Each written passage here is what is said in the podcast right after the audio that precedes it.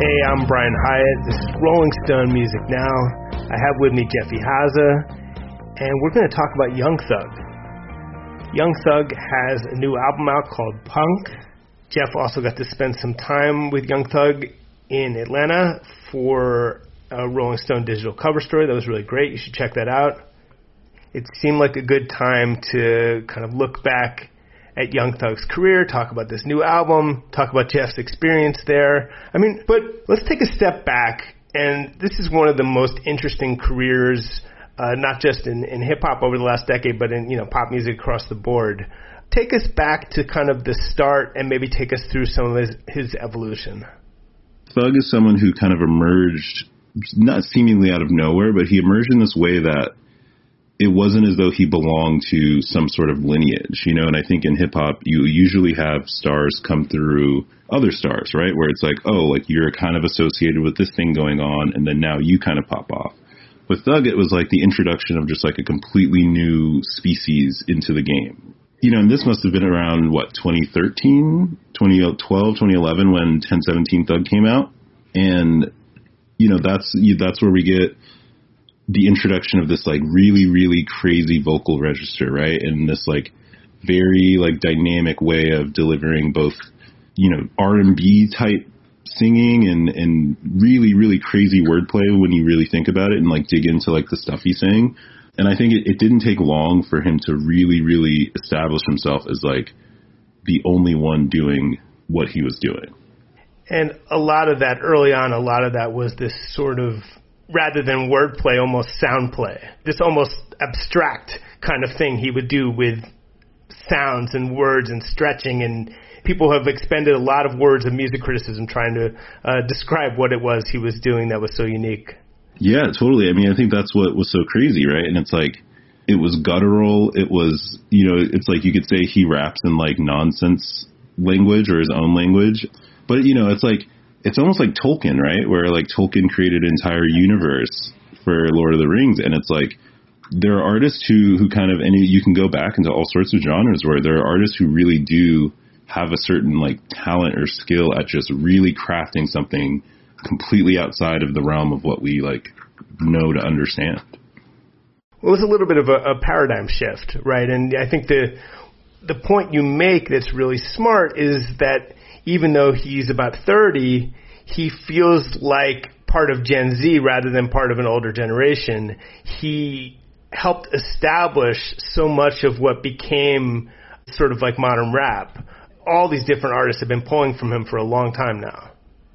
Yeah, yeah. I mean that that piece of the story uh, when I was writing it was really interesting because I just finished a different profile of this like Gen Z rap group, Surf Gang, out of New York, and I was talking to one of the members. Um, I think his name's Casper, and he's like, you know, very just quintessential. You know, if you thought of what a 22 year old rap star in this year looks like, you know, tattoos, very punkish, has a has a sort of pop punk sensibility going on. And one of the questions I asked them was like, "Oh, do you guys look up to any, you know, any rappers of the older generation, or any, you know, millennial rappers, Drake, anyone like that?" And you know, it's just like a resounding no. There's like 12 kids in the room, and they're all like, "Hell no, we don't care about anybody else." It's like the few we're like doing our thing. And then the only exception everyone had to that was Young Thug, and it made me think like, oh yeah, out of every rapper in their late 20s, early 30s right now, and I'm thinking of you know Drake, Kendrick Lamar, J Cole, super super big rappers, millions and millions of streams, platinum records, etc.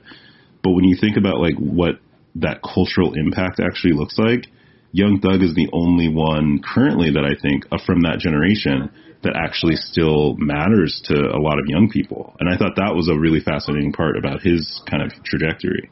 Maybe one of the first songs I heard by him, and the first song uh, a lot of people maybe heard was was Stoner back in 2014, which kind of exemplified what he was doing early on. Stoner, my damn day.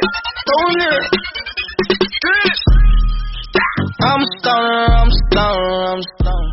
I mean, Stoner was Stoner was a gigantic moment in hip hop. I feel like because it, it introduced a, a style of hook that I think really, really came to dominate rap music for you know the decade to follow. And it was also Thug in, in this moment of understanding kind of his own power within the realm of pop because I think up to that point he was making just insanely dynamic and interesting music in a very kind of Atlanta rap context. You know, this is around the time that Gucci finds him and you know, he's on 1017. He's kind of doing, he's in that lane pretty firmly and he's like the outsider genius of the Atlanta rap scene. And I think with Stoner, that was the moment that he became the outsider genius of mainstream music. I think it was 2015 that the Rich Gang album came out. Yeah, for sure. I mean, I think what stands out to me about that record and that kind of dynamic at that time more than the specific album itself because it's not something that if i'm honest i revisit a whole lot. There's a bunch of really good tracks off that for sure. But what's interesting there is it's like one of the first times that you see thug kind of find a like creative kindred spirit in a way. And i feel like more recently right it's like you see that with him and some of the artists on ysl where it's like you know who he matches kind of that energetic, interesting way of like looking at vocals. You know, thinking about the songs he does with Gunna, where it's like they both have this like untethered relationship to just like their voices, where it's like it doesn't have to do anything normal. It's like they can take it wherever they want. And I think with his collaboration with Rich Gang, I, I feel like that was him kind of being like, I have this universe, I have the solar system that's the Thug universe, who else can fit in that? Who else can be in that orbit? And that was an interesting thing for him to be able to do so early on. You mentioned YSL, which is his label. Maybe as, as a digression, just sort of explain what's been going on with that and who, who the artists that you're uh, that you're feeling on that label. Yeah, yeah. So YSL is, you know, Young Stoner Life. I'm trying to remember exactly when the label was founded. I feel like it was around 2017 or 2018. 2016, um, yeah. 2016. So, you know, it's kind of the trajectory that we we've come to see and kind of recognize as quite familiar in hip hop, where a rapper will get pretty big and you know get pretty successful, and then it turns into an entrepreneurial effort of how do I maintain kind of this legacy and this kind of thing that I've built, and now have people under me. So I mean, YSL as far as far as that goes, just in terms of you know record labels started by rappers, I think it's one of the more successful recent examples that we have, right? Where it's like if you look at something like OVO Sound, there are some hits on there and there's some people doing really well, but I don't know that it has had the sort of like deep impact that YSL has had just in the past two years. The same goes for, you know, Kanye and the various versions of G.O.O.D. Music that we've seen. Uh, J. Cole's Dreamville. It's like there's, you know, everyone kind of does it, but I think Thug is, is really one of the few people who's done it really well. And, you know, just look at Slime Season 2. It's like everyone on it has something to offer or Slime Language 2. Sorry. Right. That was uh, one of his mixtapes that was heavily featured people from YSL, and it worked really well. Which leads us to we'll go back to the discography in a second, but you know one of the things that was evident in your story is his sort of uh, wider business ambitions. I think he said he wanted to be the richest black man in the world you know, you read stories about him again from the early days, and people be like, "Oh, he's going to be dead in, in ten years." I mean, there was actually a story, a GQ story, someone, a friend predicted that, and I, I don't think so. I think that I think that you're the trajectory he he. Uh, if I had to say which was more likely, I'd say that his the ambition he expressed to you is is probably more likely. It seems like he's not just saying this. It seems like you know, especially when you see how much success someone like Kanye has had outside of music, you can you could really see it. Yeah, I mean, I think you know he mentioned Kanye when I when we sat and spoke as like kind of like like the direction that he sees you know the future going, where it's like he you know he takes this brand that he's doing Spider quite seriously, and I wouldn't be surprised if we saw like a significant fashion moment from him like independently. I think you know Thug is someone who is not, even though he's a brilliant musician and literally told me that he's addicted to rapping, you know, I think he's just an artist. I think he's, he's a genuinely creative person who is always going to be able to find ways to express his vision through any kind of medium. And I think what's really interesting as he gets more famous and as he gets bigger as an artist is what opportunities then will open up for him. I think even seeing him in in the fashion context in the past few years makes so much sense where you know, nowadays rappers kind of introduce themselves through fashion, right? Where it's like they'll play a bunch of fashion shows before anyone's even heard an album. Whereas with Thug, you know, the fashion world didn't even realize how brilliant he was until he was already, you know, three mixtapes deep or something. So Thug is going to do whatever he, he whatever he's going to do. And I think it's it's really just a matter of how he makes it work and what it looks like. What's up, everyone? It's Reality Steve, your number one source for all things Bachelor Nation and reality TV. Every day, I'm giving you the behind the scenes juice and your info on all your Bachelor Nation stories, and also interviewing some of your favorite reality stars. My name has been synonymous with spoilers, but I'm so much more than that. Give me a listen. The Reality Steve Podcast, part of the Believe Network. Just search B L E A V on YouTube or wherever you listen. And in 2016, speaking of fashion, he released his uh, "No, My Name Is Jeffrey" mixtape, and his name is Jeffrey. Um, Shouts out to Jeffries.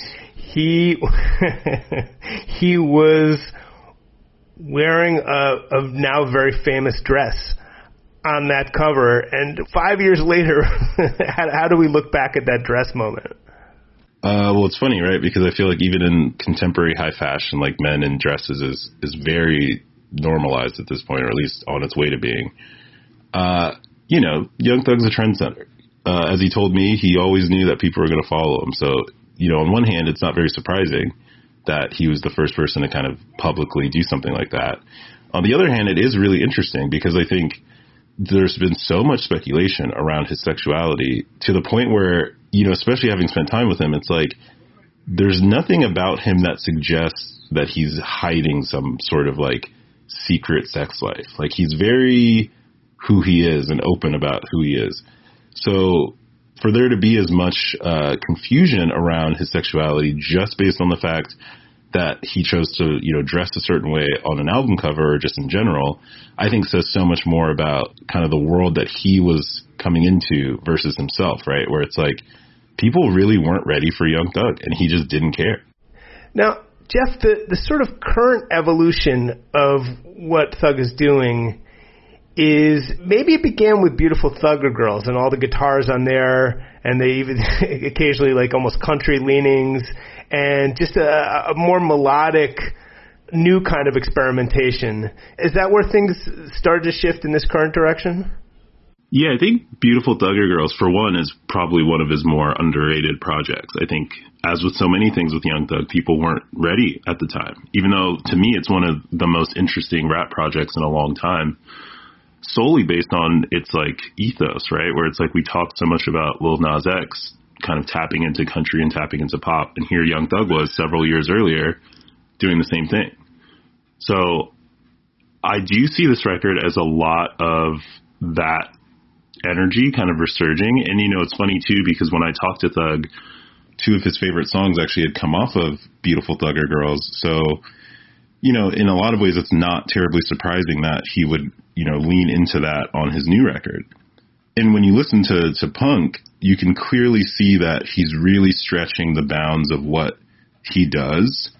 Uh, not so much, you know, treading new ground, but I think he's he's leaning more into some of the projects or some of the ideas that two or three albums ago or mixtapes ago were the experimental songs, were the kind of, you know, one off tracks that were kind of weird that got talked about. Whereas now I think he's ready to make a whole album full of that sound. Speaking of his favorite songs, uh, one of them is from Jeffrey, and uh, it's Riri. And he sometimes he names songs I think after artists that they end up reminding him of, and in this case, uh, Rihanna and Work.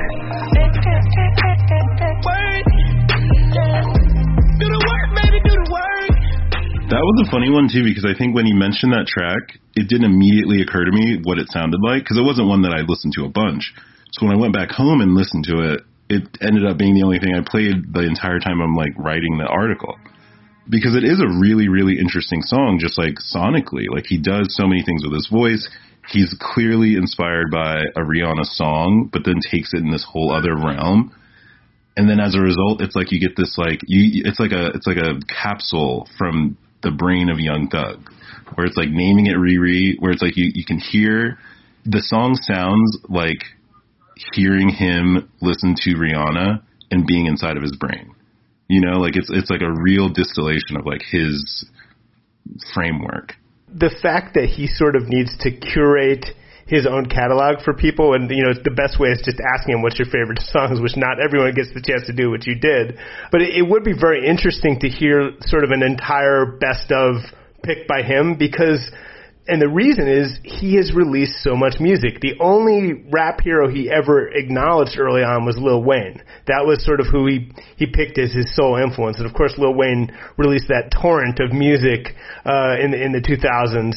And you know, I, I think he, he's come close to that in his, in his way. There's uh, you know, I think there's like just since 2015 there's seven mixtapes, seven commercial mixtapes, and then between 2011 and 2015, there's like 10 or something. So there's just a ton of music.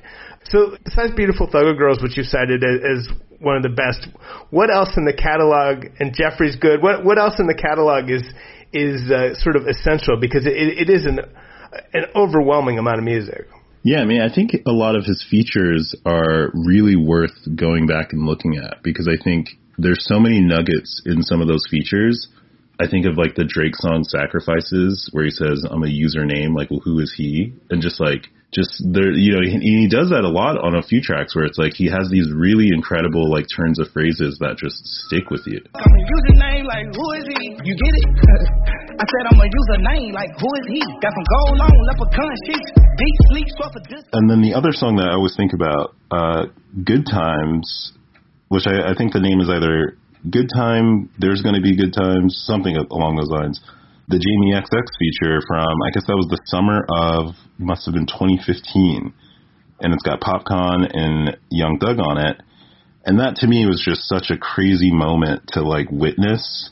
Where I think there was like a Vogue video at one point that Thug was in with all these models and couture, and you know it's like here he is on a British electronic musician song, making something that to me will probably define like an era of American pop music, right? Like that song was so ubiquitous, was so big and meant so much in so many different ways.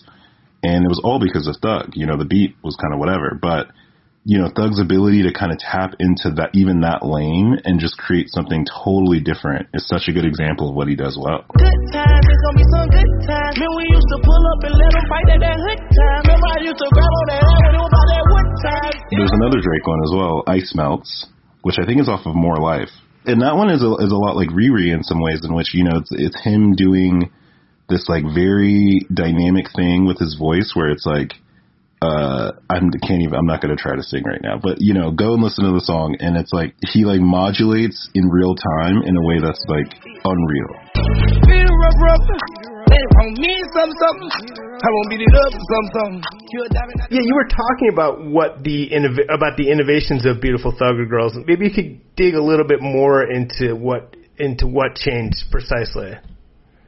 Yeah, I mean, I think with Beautiful Thugger Girls, you know, it's very similar to with Riri, where a lot of the music just feels like you are inside of his brain as he listens to something else, and like it's being translated in real time. And with Beautiful Thugger Girls, it's like you know clearly he's taking after some country and acoustic vibes, but it's coming out in this this distinctly you know young thug way, and it's like it's almost like you're you're you're hearing a memory, right? It's like you're you're listening to him remember hearing a country song. And the result is a very dynamic version of hip hop, like evidence of the malleability of rap music where, oh yeah, you can rap over basically anything. And then also Thug is just, you know, he has a good voice. I think as much as, you know, a lot of commentary is around how much he like changes his voice and how many different weird things he can do with his voice. I think ultimately like the guy can sing there are some songs on Beautiful Thugger Girls where you can really tell that he's just like at his heart just a musician. So, in the time you spent with him, it was before punk came out, but you you got to hear some of it in advance, and you also kind of got a sense of his ambitions for the album and what he was thinking. What was your sense of what he was doing? Because it, it you know, both in your piece and other pieces, it's like he used to be really, really spontaneous in the studio a lot of these things would come almost like stream of consciousness, but this was something he labored over in a lot of cases. He worked on this album for like a really long time, revised the songs. It's just a different kind of creation. And also the the lyrical focus is totally different. The vulnerability is different. Where was his head at as he was kind of making this album? Yeah, I mean, I think it's very tied into the fact that he talked to me at all. You know, I think if you read most Young Thug interviews, right, it's like everyone has to end up writing around him because he's kind of unavailable. And, you know, in our conversation, you definitely got the sense that the pandemic had a big part in him realigning his own focus and kind of thinking more about, you know, maturity and growing up and, you know, being a father and, kind of wanting to be more open with the world as a means of being more open with yourself. Um, so you know, on that on that front, you could definitely tell in the music that this is a different Young Thug. This is a Young Thug who has thought deeply about things for some time. But then on the flip side, you know, I didn't, I wasn't privy to any of the recording process, and I, you know, I talked to management and it didn't sound like you know he was sitting in the studio every single day nonstop. You know, I think a lot of the style of recording of him kind of being spontaneous was maintained in this project. I think the difference is, you know, he really took his time here. You know, I think the first song "Die Slow," um, you know, it started. That one was recorded, or the idea for it came out um, when he was on tour in like 2018 in Italy so it's one of those things where it's been years and years in the making with this project specifically. And I think that's also why it's so long and things like that, where, you know, a lot of these songs have been gestating for a long time. I gotta tell you that you're right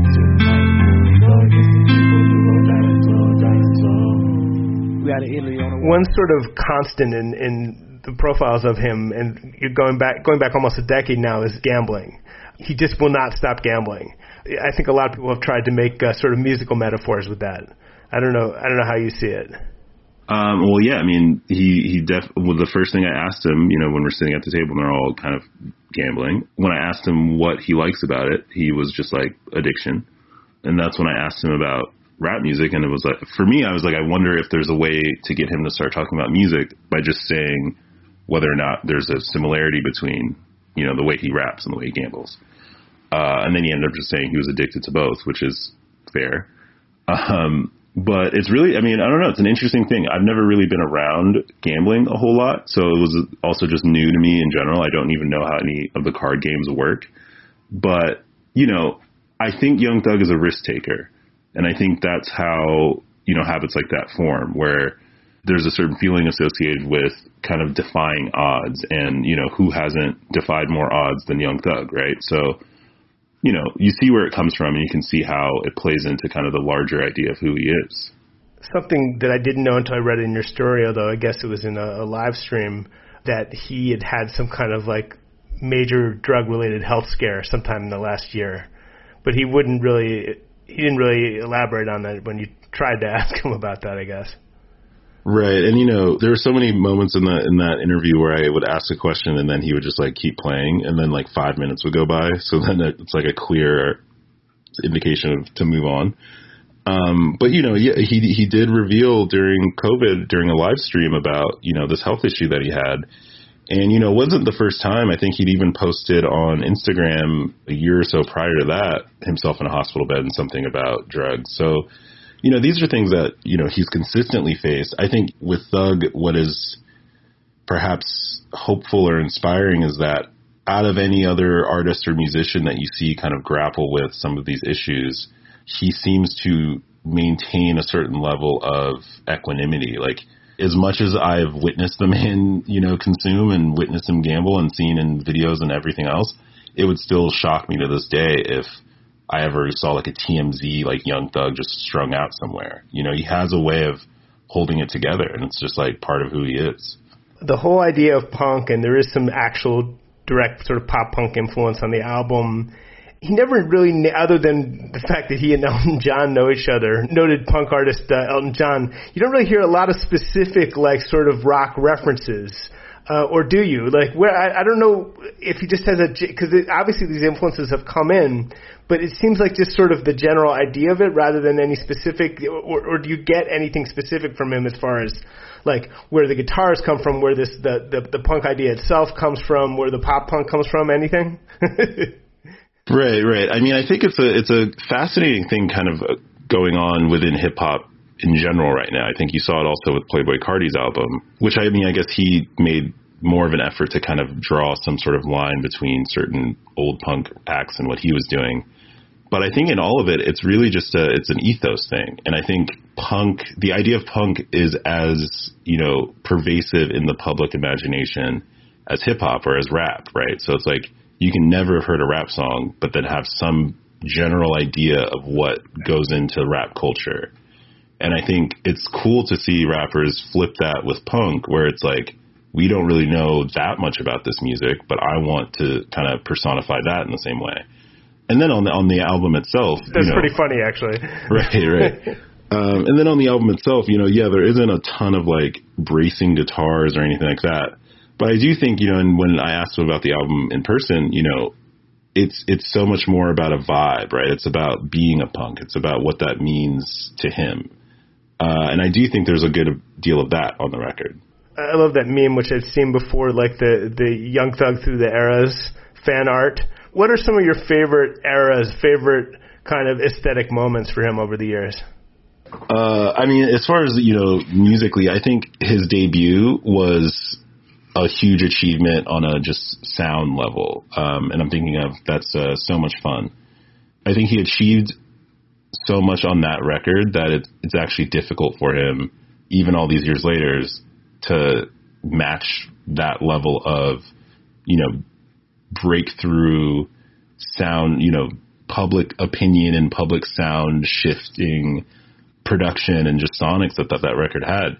You know, so much fun is kind of what brought us this era of the YSL, you know, label taking over so much. It's like that's where we were introduced to people like Gunna and stuff, and it's like just a shift. Like he really moved the culture with that album. Before that, you know, there's I mean, there's just so much. Barter Six was an incredible record, obviously. Um, that was another one that had just a tectonic effect on on what people were doing in rap music. Um, so I feel like every few every few records with Thug, you know, he does something that just completely changes the way everyone approaches rap. It's also weird, like his quote unquote debut was like five years into his career. it wasn't like to be clear, right? Yeah, it's like yeah. It, because he built up to it with all these mixtapes. Jeff, I've always been interested in sort of Young Thug and Future as sort of twin figures in, in Atlanta. It's, I sort of feel like Thug is like funhouse mirror version of Future or Future's Batman and Young Thug is Joker. I don't know, I don't know quite how to, but they're similar and yet very different. They've also worked together and they're also friends, which is good. It, it felt like they could only be close friends or like intense rivals, and it's, it's good that they're friends. But how, how do you kind of see their sort of artistic uh, juxtaposition uh, yeah, I, li- I like the Batman Joker idea because I mean, in some ways, the Joker and Batman are friends. Um, but I think you know both of them have a have a at their core a creative vision when it comes to music that is very unique and very different from what everyone else around them is doing. And and also their trajectories are very similar. You know, Future before he really popped off was doing this like weirdo, like very auto tune, crazy, emotional music that a very specific set of people loved and were obsessed with. And I think Thug had a very similar trajectory where, you know, he's prolific in this way. We're just putting out track after track after track, but it's hitting for a very specific audience that kind of gets it and knows what he's doing. And I think, you know, for both of them over the years as they rise in popularity and they become, you know, mainstream superstars, it's it's nice to see them both kind of maintain that friendship with one another and also that creative energy of recognizing at the core what they're doing as opposed to being changed, you know, once the success comes. Yeah, it's a good point about future. Something like uh, Tony Montana, like the early future stuff, was was much weirder uh, mm-hmm. than the, than the later stuff. I, I think they were maybe more similar early on, and then kind of diverged. It's just it, it's interesting. I think at the same time, Thug was always like more in the stratosphere, like more unhinged, more wild. Another comparison that's interesting to me, just when you're talking about Atlanta, is the Migos, uh, because they've they really just kind of stayed in their lane. They haven't had this sort of evolution that someone like Thug has, and, and it does seem like possibly you know he's kind of outlasting them in some ways. Yeah, man, I think that's a pretty fair assessment. And I think, you know, the Migos might have different priorities in terms of what they are interested in maintaining in terms of their careers or, you know, in terms of what success even looks like for them. because you know it's like the with Migos, it was always kind of fun. They tapped into something, especially in terms of a group dynamic between them. But you never really got the sense that they were trying to necessarily push boundaries or sounds or anything. You know, it was like these are guys who are just going to make some really fun songs. That's right, and it wasn't it wasn't like there was some early promise of we're gonna you know turn the musical world upside down. It was they've stayed consistent in a good way. It's not like they betrayed anything that they kind of promised early on. Right, right, and I think you know in terms of their staying power musically, I think you're also right in that the flip side of that, or kind of the the dark side of being consistent in that like specific lane, is that over time audiences do kind of grow tired, or they grow overly familiar with what you have to offer. You know, Migos had a whole album come out not that long ago, and I and I don't remember seeing that many people talk about it. And that's just kind of that's kind of you know one of them is doing a show on HBO about streetwear now. You know, they've got other things going on, so I think that might be kind of the new trajectory for them, where they kind of become more blanket level celebrities. Like I wouldn't be surprised if I see them in movies soon enough. But you know, with someone like Thug, I think the artistry and and that intention around the music is what drives him. One of the things Thug told me is like, if I had as much money as I have now with a lawn care service, I'd have quit. I'd have retired by now. But he'll never retire from rapping. So I think, you know, that energy of like, it's not about achieving some new goal or new success. It's like this thing within him that has to create. He must have heard Rick Ross tell you about landscaping, and that's where he. That's why he had. Uh, he, he had it's the landscaping is the hot rap thing right now. But I was weirdly, I don't know why I was surprised, but I was, you should never be surprised when any successful musician uh, has this on their plate. But when, when I found out that he's going to do some acting, for some reason, that took me a little bit by surprise because I thought of him as such a you know such a pure creature of of studio creativity. It's like oh wow no he's gonna you know he can act too. Makes I guess uh, on some level it makes total sense. Right, right. I mean, I'm, I'm very curious to see uh, how he does in this role in this in this upcoming movie. You know, he he had a few appearances on a BET show before this role that he's about to do. So, you know, he's familiar with what it takes to act. Um, and, you know, even going back to that Vogue video around uh, Good Time and, you know, the sort of dancing around and all the models and everything, you know, Young Thug is somebody who is very good at presentation. Like, he's very good at putting himself together and showing himself in a certain way.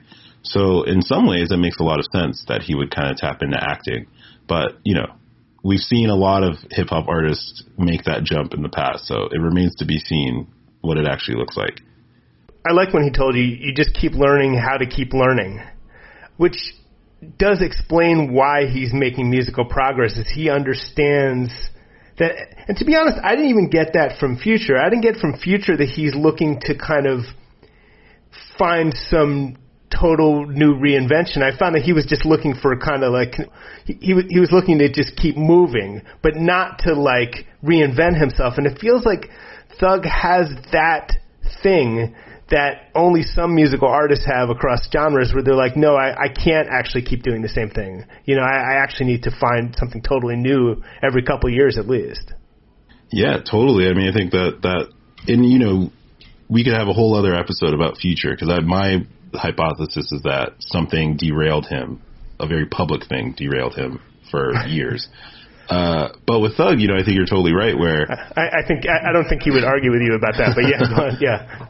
But you know, with with Thug, it's almost like nothing could possibly derail him because the only thing he is focused on is the art and is that vision. And it's why I think, you know, we have all these stories about him being so spontaneous in the studio as well, where if he needs to make a song, if he needs to make music, it doesn't matter if it's 1 p.m. or 3:30 in the morning, like that it's to come out of him and it's that's just purely what has to happen. So I think with with Thug, you know, it's not necessarily like he's a genuine artist versus not, but I think he's someone who the artistry holds, you know, primacy over everything else. And that can come with its own detriments in, you know, your personal life and things like that. But as far as the music goes, it's like it's always going to be chasing reinvention. We should talk about his brother for a minute because that was one thing I, I didn't actually was pretty unaware of. Uh, his brother is an artist signed with YSL, and he he got him he got his brother out of out of prison when he was actually he had been sentenced to life. Yeah, so his brother had been sentenced to life. I'm not sure the exact details on the case, but basically, they have been fighting the the case since 20 probably 2015 or 2016 and I think they've gone through multiple different lawyers. You know there's so many small fees attached to fighting any sort of legal case whether it's you know a traffic violation or you know a larger case. And I think with this one it was a matter of persistence. And I think that's what really shines through when you kind of think about Thug. And when I talk to his brother even where you know, you go through an appeal once and it takes forever and it doesn't necessarily pan out. Most people aren't just going to keep hammering at it, hammering at it. Um, but for him to kind of spend all those years, all of the, you know, five, six years, pouring thousands and thousands of dollars into the case, that's something else. You know, that's a level of determination that I don't think you see very often. And it also goes to his sort of radical generosity it's almost like the stories you hear about Elvis Presley, where he's like, "Here's a Cadillac." Like he's he's giving people cars and jewelry and like cash. He's yeah. I mean, I think the Elvis example is actually probably the most uh, compelling one. Like I think if you were to compare Thug to anyone, I, would think Elvis. Uh, I mean, I think just in, in so many ways, outside of Elvis's the the troubling dynamic between Elvis and black musicians, in which he was able to become famous and they were not. But I think you know, in the in the same way that Elvis kind of introduced a completely different paradigm in the way we thought about pop culture, both musically and aesthetically, because he also was like a sex symbol in a time when we didn't really do sex symbols. You know, Thug has kind of done a very similar thing. You know, he reinvented the sound of hip hop in a lot of ways, and also reinvented the way people present themselves as hip hop artists. So, you know, I think he, he's he's the same level of groundbreaking to me maybe hit the topic of his influence again because it, it is like you, you do you do see it in, in what Playboi Carti's been doing. You do you have heard it in what uh, Lil Uzi Vert has been doing, but maybe expand on that a little bit about just how you've seen his, you know, this is someone again who's you know he's still very much a, a going concern as an artist, but if he stopped now, his his influence would be secure. Yeah, I mean, I think it's infectious. I think what Thug is doing and what Thug makes is just it's naturally infectious and like intoxicating. Like you encounter it, you almost have to take some of it on because it's just so interesting and so different. Um, I think I think a really good example of Thug's influence happens in real time on the track "Stressed" from from Punk, in which J. Cole, you know, intro, you know, the first line of his verse, it's like, okay, I recognize that voice, it's J. Cole, and then halfway through, it's like Thug is rapping, and it's like to see on even on a track how impactful it is to just be next to Thug, and how you know someone's rapping can almost like morph into that. Uh, was really interesting, and I think it, it really is a testament to just how compelling and dynamic and interesting an artist that he is. Before I might just change my mind. Nowadays, a million dollars barely worth a nigga time. I ain't saying I'm a rich nigga. Two things. I mean, first of all, we were talking about Beautiful Thugger Girls a bunch, but the the guitars on that ended up being a big influence on hip hop production for the past few years. I mean, I think that that was a big place where this real guitar heavy thing started, and you hear it everywhere, just everywhere in rap. Yeah, and I think Thug recognized something in that perhaps too soon. Um, you know, another story I just finished was uh, the Polo G cover recently, and you know his gigantic hit of the year, Rap Star, was writing on a ukulele melody, and in the same way, that song became a super big hit in like Middle America, partially as a result, right? Where it's like you have demographics that aren't really rap listeners, but love a good guitar tune, love a good ukulele melody. And I think Thug was in some ways recognizing that early with Beautiful Thugger Girls and noticing that, oh, well, we can just get country fans to like listen to me and I'll do like country rap and that'll, and it'll be cool. And, you know, knowing Thug, it's like, of course it's going to be cool. And I think, you know, it, it seems as though it came from a desire or an, an instinct towards tapping into and connecting with new audiences and new, new types of people and like you said, that was also before uh, Old Town Road as well. So he was just kind of he kind of is always a few years ahead of you know his earliest stuff. You hear him say like the you hear him doing the sheesh thing, which is like mm-hmm. only now nine years later is like this whatever the fuck it is on TikTok for like for for little white kids on TikTok. So it's just and he was doing that nine years ago, you know. So it's it's kind of wild. Yeah. Um, and then finally, just I mean, let's just to dig into punk just a little bit. I mean, what what are the kind of the highlights and maybe lowlights, if any, for you of, of this album? Yeah, so you know, so as I mentioned, I think "Stress" with J. Cole, and you know, I'm a I'm a publicly known not a big fan of J. Cole, and for Thug to create a to make a track that literally made me a J. Cole fan overnight, I think that's a pretty big that's a pretty big achievement. Um, I'm sure J Cole will be really flattered that now that he he did he did a track where he sounds like Young Thug, now you like him. I'm sure he'll be really delighted by that. But yeah, sorry, go on. Um, and then you know, Icy Hot with Doja Cat was another one where you know, in the same way that I think Thug has this really good dynamic with Gunna, like another younger artist that shares so much of a sensibility with him. Um, I think Doja Cat and Thug are two very interesting artists to pair together.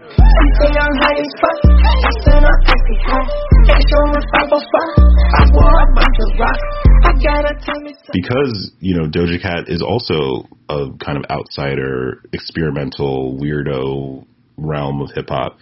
And I think they have a really, really cool chemistry together. I thought the the Mac Miller track that comes at the end of the record is really not, is was just like you know, every time Mac Miller's legacy is one that, unlike I think some other hip hop artists who've passed away tragically too soon, you know, no one yet has done any post posthumous Mac Miller collaboration that wasn't just perfectly tasteful and, and great and nice. And I'm sure it's a testament to just, you know, how well regarded he was among the rappers that he he's collaborated with. But I really appreciated that on the on the end of the record. Since a kid, I've been a dresser, thousand dollars. I was seeing my diamonds green, piece for the Whoa, yeah. Bitch talk to him while I'm sleeping. Thug said that, that Mac recorded that the day before he died. Yeah, that they were together the day before, and that you know, it's just things like that where it's like you can almost feel that, you know, and it's like the track is called "Day Before," and it's like the whole the whole record is about kind of confronting your life in this kind of scope, and of course to close with that is is really powerful to me. I thought I thought Hate the Game was a track that I really enjoyed. I mean, that was one of the ones I got to hear before the album came out. And I just remember thinking like, wow, he's really doing the like pop punk thing. That's cool. Do not hate me, hate the game, baby. Do not hate me, hate the game, baby. Pop out the Lamborghini. You know, some of the things that I think we didn't need the Post Malone ASAP Rocky collab, living it up. I think they were aiming for a really big hit. Like they really wanted that like global, you hear it everywhere track. It just doesn't land. It doesn't land with that. It doesn't feel like that. It feels like the kind of thing that's almost like it flirts with cringy. You know what I mean? And then yeah, I mean, the, and then as for the rest of the record, it's like most of it is just it's good. It's listenable. It's it doesn't I'll I'll run it through a few times, but there's no, this record is missing. I think you know a big moment, and I think that's what a lot of fans might be feeling a little disappointment with. And there's just too many songs, twenty songs. So at the same time, it's one of those albums where it's like, oh, I mean, he's at this point in, deep into his career. It's clear that there's a lot ahead, uh, and you can kind of feel that. And I think you're you're probably still pretty curious about what we hear next from him. Oh yeah, totally. I mean, I think this record feels like a palate cleanser, even to the point of how long it is. It, it almost feels like a brain dump of him being like, "Here's everything that I've got. Finally, it's out. No more thinking about it." You know, it's like it's like turning in a really big piece, right? As a writer, where it's like finally you can kind of have mental space for something new and to to reimagine what else you're doing. So, I mean, if anything, this record opens the door for like a really interesting, you know, era for for Young Thug and I think that's that's the thing to look forward to now. Jeff, thanks so much for joining me. Yeah, thank you. So that was today's Rolling Stone Music Now. Be sure to check out Jeff Ihaza's cover story on Young Thug for Rolling Stone, and we'll be back next week here on Sirius XM's Volume. In the meantime, we are a podcast. Download us as a podcast. Subscribe to us as a podcast. Wherever you get your podcasts, please leave us a nice review on Apple Podcasts. That is truly appreciated. But as always, thanks for listening, and we'll see you next week.